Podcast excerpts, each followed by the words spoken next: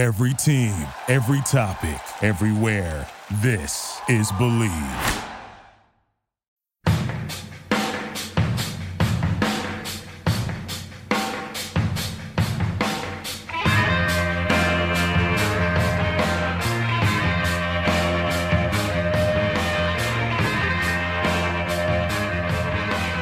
Hello and welcome to episode number 118 of The Draft Analyst, presented by the Bleav Sports Podcast Network. Do you believe? I'm your host, Chris Tripodi, and with me, as always, is Tony Pauline. We've got a special treat for you on today's show. We'll be joined by Rhode Island offensive lineman and East West Shrine Bowl standout, Kyle Murphy. But before we chat with Kyle about a myriad of topics, Tony, how's post Senior Bowl life treating you?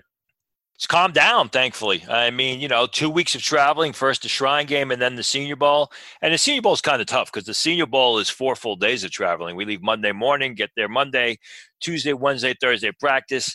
Uh, you know, leave after practice Thursday. You really don't get home until early, early in the morning on Friday. So it's a bit of a grind, the Senior Bowl, and uh, it'll be nice to have four weeks not off, but four weeks without traveling before uh, I take off for the combine.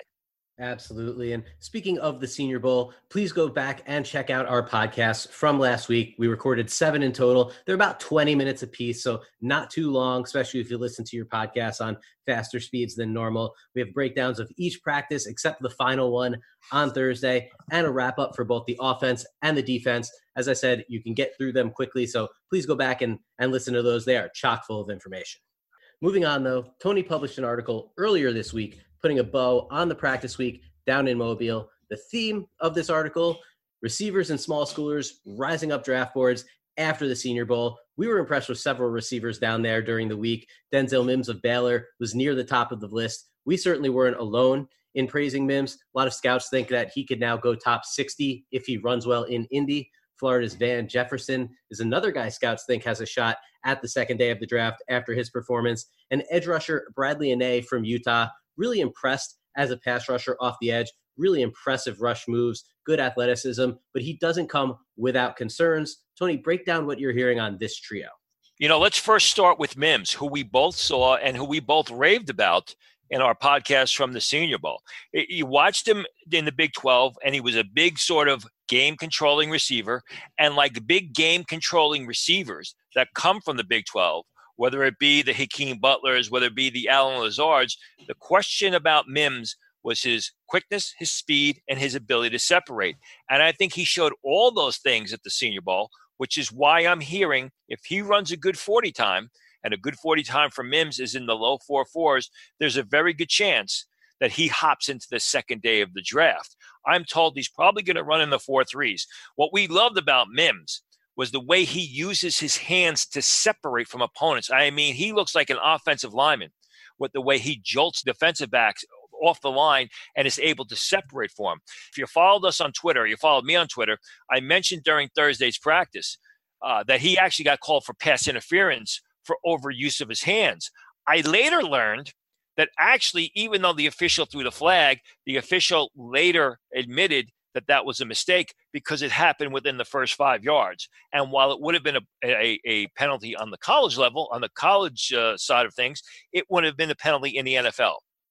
So what I'm hearing from Mims is scouts love what they saw from him all three days of practice at the Senior Bowl.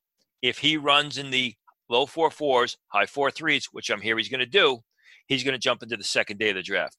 I'm hearing a similar thing about Van Jefferson. Now, Jefferson is a guy who I liked going back to uh, his early college days when he played at Mississippi. I always thought he was a legitimate NFL prospect. He's a smaller guy, but he's quick. He gets separation through his routes and through his quick feet and, and his ability to basically fire into routes and stay low on exit.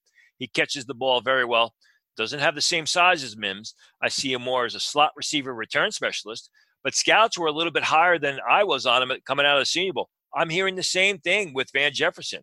If he runs well at the combine and running well for Van Jefferson means in the low four fours, there's a good chance that he can jump into the second day of the draft. Now, that being the case, uh, since I've been back from the Senior Bowl, I've been doing all my SEC film work. I did Alabama already. I did Florida. I think it would be very hard for uh, Jefferson to really break into low four force. I would be surprised because he looks more like a four five two guy, four four nine guy. Bradley and Anae, again, the thing they didn't, they were concerned about with Bradley and Anae was his arms were less than 32 inches.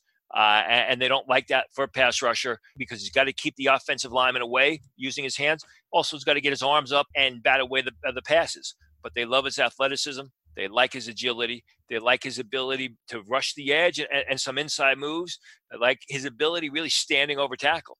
So I think Mims, Jefferson, and Anae really came out of the Senior Bowl as big winners. Now, those weren't the only players that came out of the Senior Bowl as winners. We're going to look on the small school side now. Now, there were fewer players from FCS and divisions two and three at this year's Senior Bowl than there really seemed to have been in years past. But the ones that were there were highly impressive. St. John's, Minnesota offensive lineman Ben Bartch fit right in immediately with the high end competition in Mobile. He could end up in the top 100. Safeties Kyle Dugger of Lenoir-Rhyne and Jeremy Chinn of Southern Illinois also boosted their stocks in Mobile. There were a couple of the top defensive backs there, and what was really a weak secondary class overall at the position.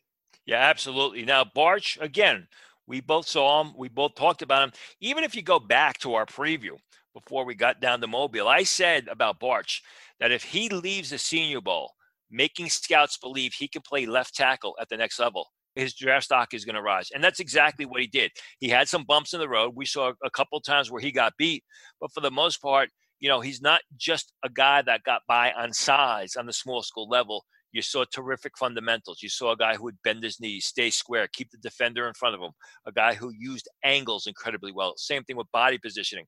He's got to get a little bit stronger. Obviously, he's got to get used to the speed at the next level, or at least the speed of the Senior Bowl, which he seemed to do a, a pretty good job of. But again, as far as Bartch is concerned, I'm hearing top 100 picks. If he's not off the board by the end of day two, he's probably going to come off the board right now, the way it stands at the beginning of day three. Granted, he's got to go through the testing and you got to see some athleticism out of him.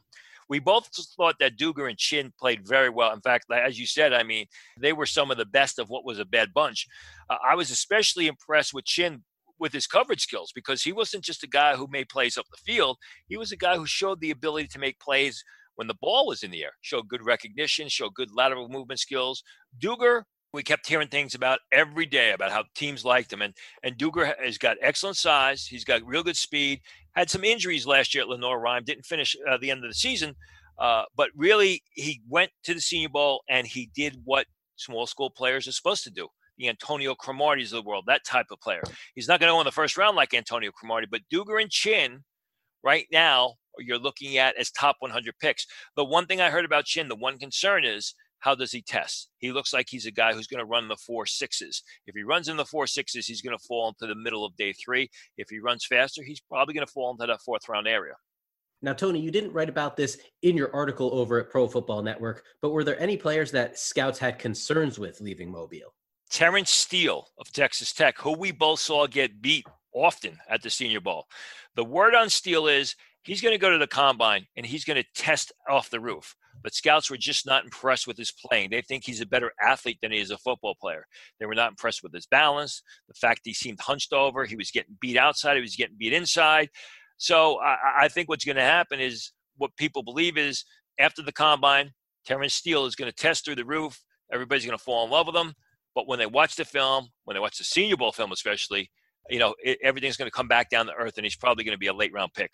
Yeah, for the level of athlete that Steele is reportedly going to test out as, he really didn't show that in terms of getting to the edge. He definitely didn't show a strong anchor or the ability to beat power and really keep rushers off his quarterback or out of the backfield. So I don't know. There were some people down there that did like what they saw from Terence Steele, and he did get some positive reviews, but those reviews definitely weren't coming from us. No, absolutely not. I mean, because he he seemed to be tripping over his feet at times. He didn't show much in the way of balance. He just didn't play like a big athletic offensive tackle. Now, as promised, we'll chat with Kyle Murphy in just a moment. But first, a word from our sponsor. If you enjoy football and you have a heartbeat, then you know what's coming the Super Bowl. Want to make a bet on it? Head on over to mybookie.ag to make your predictions a reality. Whether you're choosing the winner or making a side bet with a friend, MyBookie offers you the most up to date odds and a site that makes extra cash easy and fast. You can even visit mybookie.ag slash party to access a printable prop sheet for the big game. Football not your jam? No worry. MyBookie's got it all. From the NBA to the Premier League If you join right now, my bookie will match your deposit halfway, all the way up to $1,000. That means if you deposit $2,000, you'll get an extra $1,000, one grand, and free money to play with. All you have to do is use our promo code BLEAV, B L V, to activate the offer. Once again, that's promo code BLV to get your extra cash from MyBookie. MyBookie. Play, win, and get paid. And we're back and privileged to be joined by offensive lineman Kyle Murphy from Rhode Island. Kyle's coming off a great week in St. Petersburg, Florida at the East West Shrine Bowl. Kyle, welcome to the Draft Analyst, and it's great to have you on. Thank you. I appreciate you having me. Absolutely. And we'll kind of start from the beginning here with your journey. You played some high school ball in Massachusetts, got several offers out of high school, but mostly from FCS schools in the Northeast. Did you get any interest from FBS schools or anybody kind of outside that region? And why, in the end, did you choose Rhode Island? Yeah, I mean, coming out of high school, um, I got recruited uh, kind of late. I was overlooked by a lot of schools, uh, especially FBS. I didn't really get any FBS uh, interest and uh, most of the schools that offered me were CAA schools. So um, I only have four offers, so my my choices were kind of limited. But um, you know, it came down to URI or UNH, and um, I chose URI because I wanted to go to a building program because I know they were struggling for years, and um, kind of just to change the culture of that program and you know start new. Now you also played some hoops in high school. I did, yeah. I assume you were a big man. How did that background, especially with things like footwork in the post and, and stuff like that, help you out on the football field? I mean, to me, uh, a lot of the footwork translated perfectly as an offensive lineman. And, um, you know, it helped me out because I know a lot of college coaches, when they're recruiting, they like watching your basketball games, especially. So, I mean, just showing them I was uh, I was able to move side to side. Uh, that definitely helped out translating to football. Now, let me ask you, Kyle. Freshman and sophomore season at URI, you're playing primarily left guard and right tackle, yeah. and then you take over for Dino Boyd at left tackle. Dino Boyd, the former Cincinnati transfer. Did any coaches talk to you about the versatility, about being, about playing different uh, positions uh, during the Shrine Game interviews? Yeah, definitely. I mean, that was uh, one of the more important things that we talked about with the scouts and everything.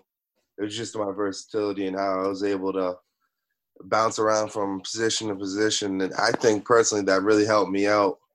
Just knowing the overall, um, kind of just having awareness for every position and being able to adapt to every position.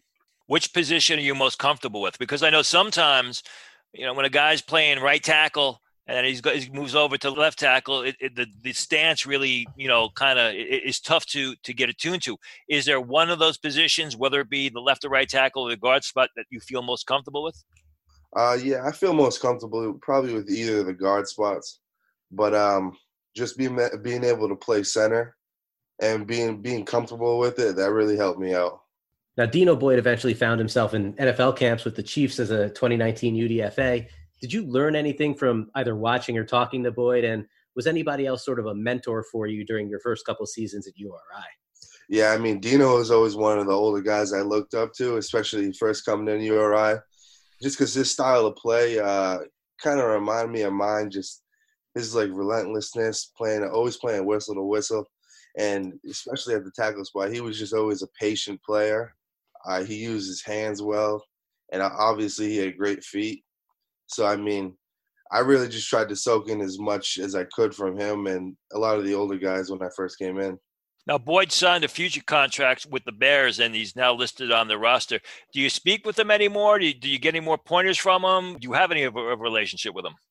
Yeah, we do stay in touch all the time. Um, you know, we're we're always we always have each other's back and all that. And um, I mean, especially with me, um, he's somebody that I can go to if I ever have any questions about the process, because he's already been through all this and he knows the ropes and he knows the the long year I have ahead of me, especially going into my rookie season, trying to make a team and all that. So, I mean, I appreciate all the help he does because um, he's definitely a close friend that I could always ask anything.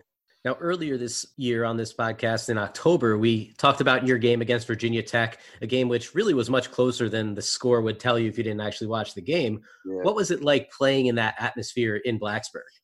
It was actually incredible. I didn't even um, really take it all in until I watched like some old like re- replays after the game. Because obviously, when you're in the zone and everything, you treat it like any other game and any other opponent but I mean, it was a good experience, especially going uh, down there and playing them. And just, I mean, the biggest thing with me was just proving myself with competition because, I mean, obviously we're from the FCS and um, that's always on the scouts um, list of critiques is whether I can handle competition and all that. So, I mean, that was just a great experience going there. And I feel like I had a great game against them. Now, have you ever had an experience like that? You know, that sort of setting before? Um, I wouldn't say exactly like that. I mean, we played FBS opponents in the past. We played uh, UConn, Ohio, and um, Central Michigan, but just that atmosphere alone was definitely a lot different because that that place was packed. Let me ask you: now you play in CAA, which is a real good conference, but was there a discernible difference in the opponents you faced on the line of scrimmage when you went up against Virginia Tech? Was it, you know, was there something that you could feel that, yeah, maybe these guys are at a different level?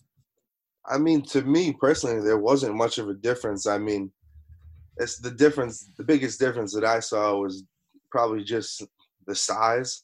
But I mean, with competition wise, I treated it like any other game, obviously preparing for it. But um, I mean, to me, the CAA is so competitive, and um, there was players on that field that I see every week in the CAA. So to me, it really wasn't that much of a difference. Now, it's been kind of a tough go for URI football lately, as you alluded to earlier when we were talking. It's one of the toughest conferences in the FCS as the CAA primarily kind of two to three win seasons outside of that six win 2018. But despite that, you guys are going to have at least three guys that are either going to get drafted or signed as priority free agents in April. That's you and receivers Aaron Parker and Isaiah Coulter. Aaron was with you during Shrine Week. If you were a scout, how would you break down his game? I mean, to me, uh, Aaron Parker, he's a special player because his competitive nature is uh, there's not many people out there like him. Uh, he just brings that attitude every day, and he wants to get better. He works hard. He's one of the hardest workers I've ever seen um, in person, and um, you know his just his IQ for the game. I feel like not many people realize how good he really is, just all around, and because um, especially at the East West Shrine game, I I was looked over in practices sometimes, but even in the game, he, I, to me, he was one of the best receivers uh, uh, out there, and uh, he definitely proved himself that week. I'm just excited for what he can um, show everybody.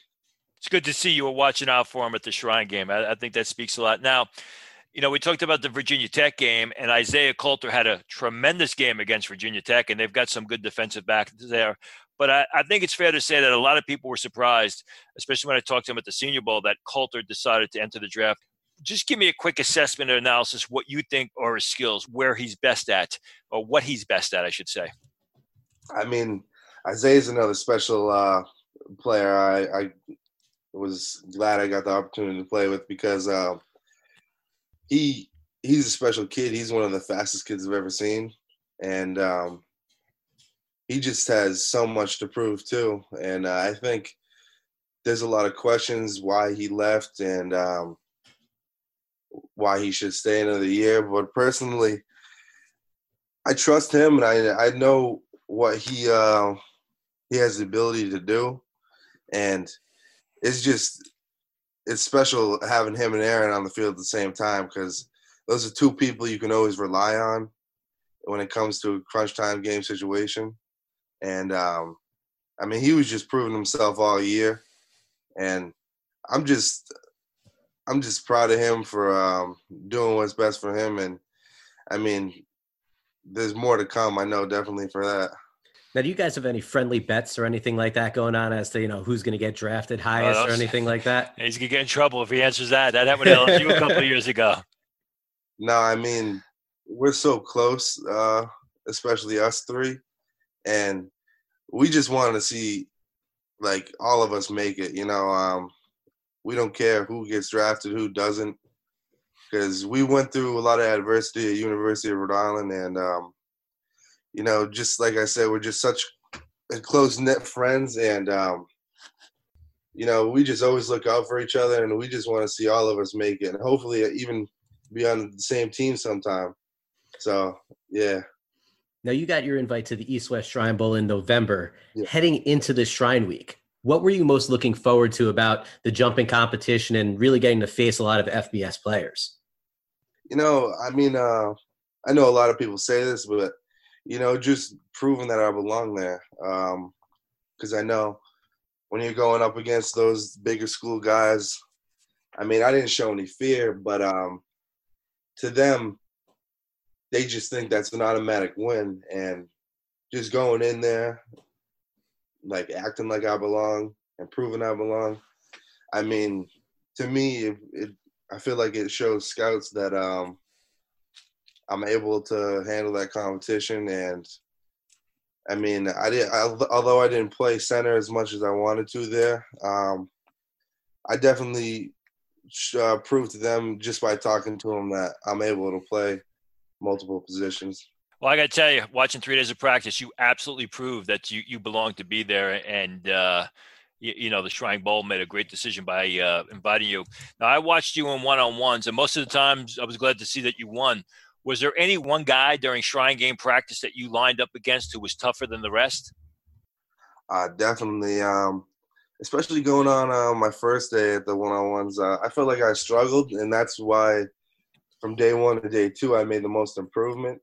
But um, one of the guys that really stuck out to me was um, one of the defensive ends who actually played inside a couple times during one on ones, the defensive end from Michigan. Um, Dan, Mike like, Danna? Yeah. Yeah. He was, uh, he was just definitely, he had a quick twitch and he was very strong and he was efficient with his moves too. Very athletic. Yeah. Now, there are some other components to Shrine Week as well, on top of the practices. Obviously, you have some great weather in St. Pete, which isn't anything to shake a stick at considering you're a Northeast guy like we are. You also make that trip to the Shriners Hospital. What was the whole experience like for you, not just the on the field stuff, especially the hospital, because I know that you're involved with the Special Olympics as well. Yeah, it was just special going there, uh, especially to the Shriners Hospital because I mean, all those kids they looked up they looked up to us, especially going there. But just being there for the hour and a half, two hours that we were there at the hospital, I mean, it really made you put into perspective like how fortunate we are to especially just play the game of football, have opportunities that some of these kids may not have. Hopefully, they're able to recover and have these opportunities. But I mean, just going there, spending time with them was great. It was like real special, and um, you know, leaving there, you realize that they think you're uh, their their hero, but I mean, like they really are heroes because they go through a lot more um, adversity than us, and they're strong. Now that aside, you know, in the end, you were obviously one of the better offensive linemen down at St. Pete at the, at the Shrine Bowl. Everyone was talking about you, your athleticism, your movement skills. Was there one big thing from practice that you, that you took away from uh, either the game or, or, or uh, the three days of practice? Um, yeah, I mean, definitely that. Um, I still have a lot of things to work on. Definitely just to hone in on small things like my technique, using my hands better, and um, you know, just knowing that, um, I mean, coming from FCS, sometimes I relied on my strength, but um, yeah, just realizing that um, I, I'm, I feel like I'm, I'm in a good situation right now, but I can, I can definitely get to another level if I really hone in on all my technique.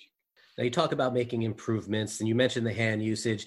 Is that the part of your game that you feel needs the most attention or is there something else that you may be focusing on leading up to the draft? Um I mean, another little thing that I noticed about myself that um definitely scouts and coaches could probably uh, notice from me is just sometimes I tend to be a little too aggressive, especially in pass pro or something like that. So, um, you know, just working on being more patient at times, and um, yeah, like I said, using my hands a little better. That definitely um, is one of the things I'm gonna hone in on um, going into all this. I'm going to throw a question in here that Chris wasn't expecting because you did such a great job answering our questions. I'm going to give you a name of two players from the CAA, both from James Madison, and I want you to give me a, a, kind of a breakdown or you know what it was like trying to uh, to uh, defend against these guys. Uh, Ron'Dell Carter, who uh, I believe played the NFLPA game, and John Daka, who a lot of people don't talk about, but he was a pass rushing demon for the last two seasons.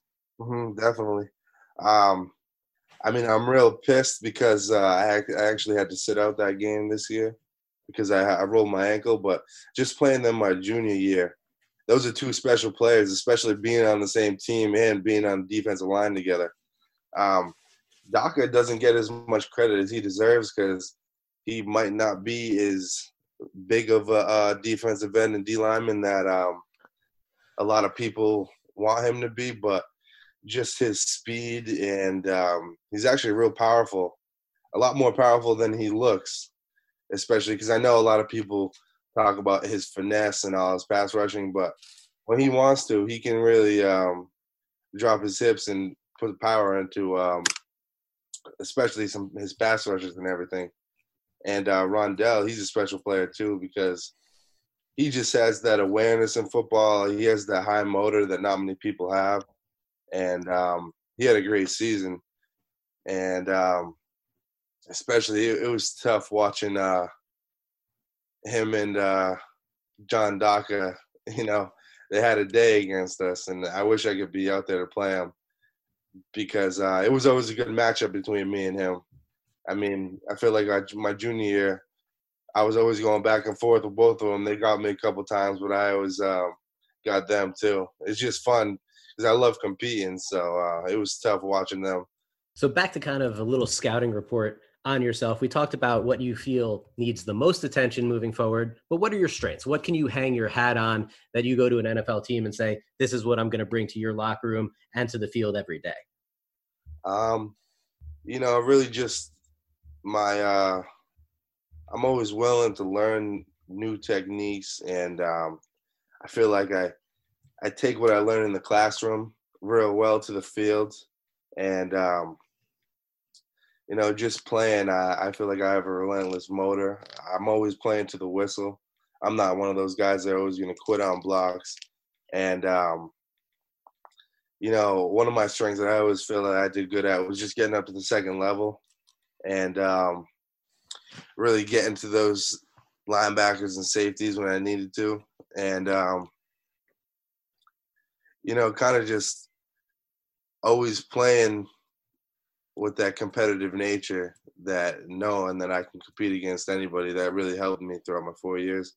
Now you received the combine invitation, and uh, offensive linemen are always the first one in town in Indianapolis.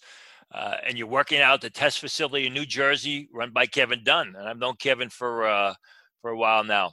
And so, for our listeners who don't know, test is where Darnell Savage, the safety of uh, Maryland, who went yeah. in the first round last year, worked out before the combine. And he had a monster workout, which really elevated his uh, draft stock. Uh, remember, Savage ran in the low four threes, and I know Kyle, we're expecting you to run the four fours uh, when you get to the combine. but, but uh, all kidding aside, you know, take us kind of through your daily routine preparing for the combine. Now that we're, you know, a couple of weeks away before you depart for uh, Indianapolis. I mean, yeah, they do a tremendous job. Not only Kevin, but just all the trainers that test, um, just preparing you and just really focusing on your technique because a lot of us haven't learned it. So, I mean, in the mornings, we usually start out with doing some speed work and everything for about an hour. And every day is something different. Um, usually we start off like Mondays working on um, multi-direction or just working on our 40s and all that, or 5-10-5 or L-drill. And um, I mean, they do a tremendous job just really showing us how we can cut our times down and wh- whether we're getting coached on the on the field or just watching videos of our um, starts and everything it's crazy how much you can just learn just from a little amount of time like we've already been learning. And uh, in the afternoons we usually do our, our like lifts and everything and um, i mean it's really just helping me out let me ask you, have you gotten the start down for the 40? Because that sometimes is going to cost a guy a couple of tenths because you come out of that start awkward. People are not used to it. Two feet down, one hand, you kind of come off balance. That is uh, usually, oftentimes, the difference between it's obviously the difference between a good 10 time and not a good 10 time, but it could also be the difference between a good 40 time. Have you gotten that start down? Do you feel comfortable yet? Yeah, I feel like uh, going in, I feel like I didn't, I've never got taught that right 40 technique and that right 40 start and everything and stance. And, you know, just even at first taking mental reps, I feel like, because they always have us write the techniques down step by step in our notes on our phone. So as we're going through it, we can always get reminded of step by step what we need to uh, focus on and do. And yeah, just being here a couple weeks, it really helped me and showed me how much I can cut my time down and just the right way to do things. Yeah, it definitely helped me. Now, what kind of numbers are you hoping to hit during combine testing? Whether it's the 40, the 10 split, the bench, the vertical jump, what are your goals in certain drills? Um, I mean, definitely for the 40, um, I always thought I was one of the quicker offensive linemen. So um, I'm just hoping to get, uh, you know, a sub five or or better, you know, during that forty because I feel like I'm capable of that. Um, but especially with the bench, I'm definitely trying to get 25 or up. Um, I know I got pretty long arms, but I know I'm I know I could reach that number. Any ideas as far as a 10 split? Have you talked about that at all? Uh, no, I haven't really um, really focused on my 10 yard split. I mean, we have been doing it, but I haven't really set any goals yet for the 10 yard split. Now, Kyle, this was an absolute pleasure. I think we learned a lot about you today. Hopefully, our listeners did as well. It was truly a pleasure, and, and thanks again for joining the show.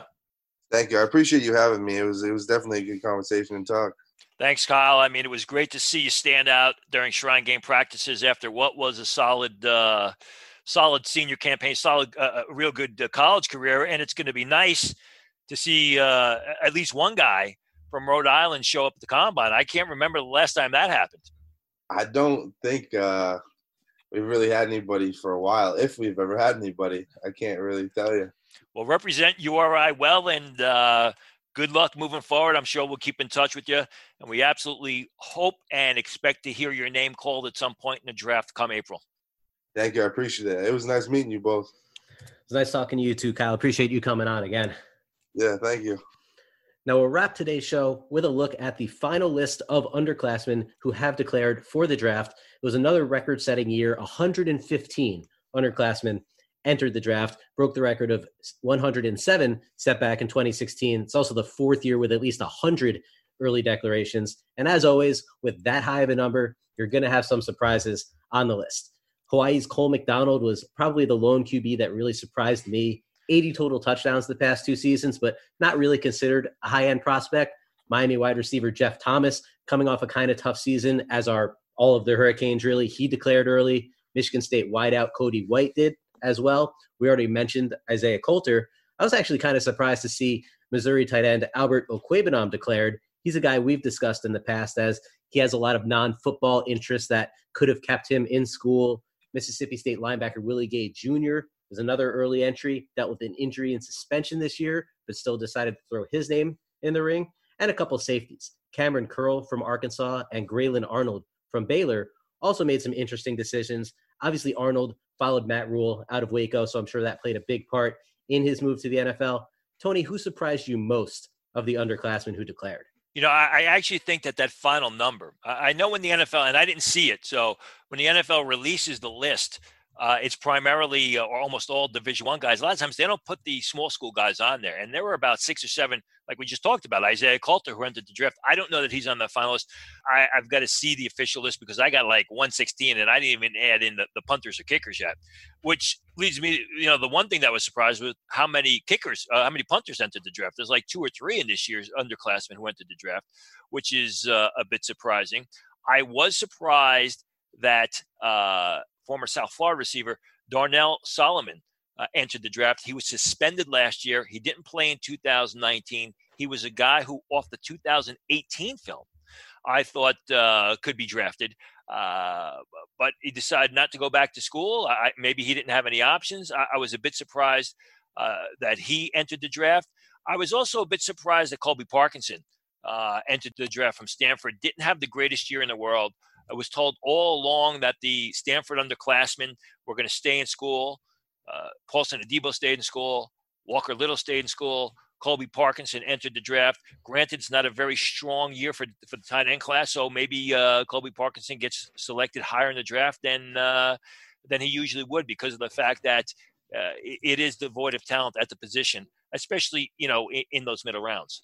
Yeah, and it's it's interesting you mentioned Parkinson there because obviously Little stayed, and you know, granted he had an injury, which if the, he hadn't gotten hurt, he's probably in this year's draft. Paulson Adebo didn't have the year people expected, but he had a lot of first round hype, or at the very least, early day two hype. Parkinson really hasn't had the same hype of either of those guys, yet he's the one moving on to the NFL level. He's going to have to have some outstanding workouts to really not fall into the late rounds. Uh, he's a guy that, you know, he shows flashes, but I've never really seen him pull it together. So we'll see what happens. And that's it for the 118th episode of The Draft Analysts, presented by the Bleav Sports Podcast Network. Do you believe? If you're enjoying the show, please subscribe on any of the major podcast platforms and leave us a rating and a review. And feel free to ask us questions on Twitter that we'd be happy to answer on the show. Another special thanks goes out to Kyle Murphy from Rhode Island for joining us on today's show and we'll be back again next week to keep you updated on the latest draft news. But until then, for Tony Pauline, this is Chris Tripodi. We'll talk to you soon. Thank you for listening to Bleav. You can show support to your host by subscribing to the show and giving us a five star rating on your preferred platform. Check us out at Bleav.com and search for B L E A V on YouTube.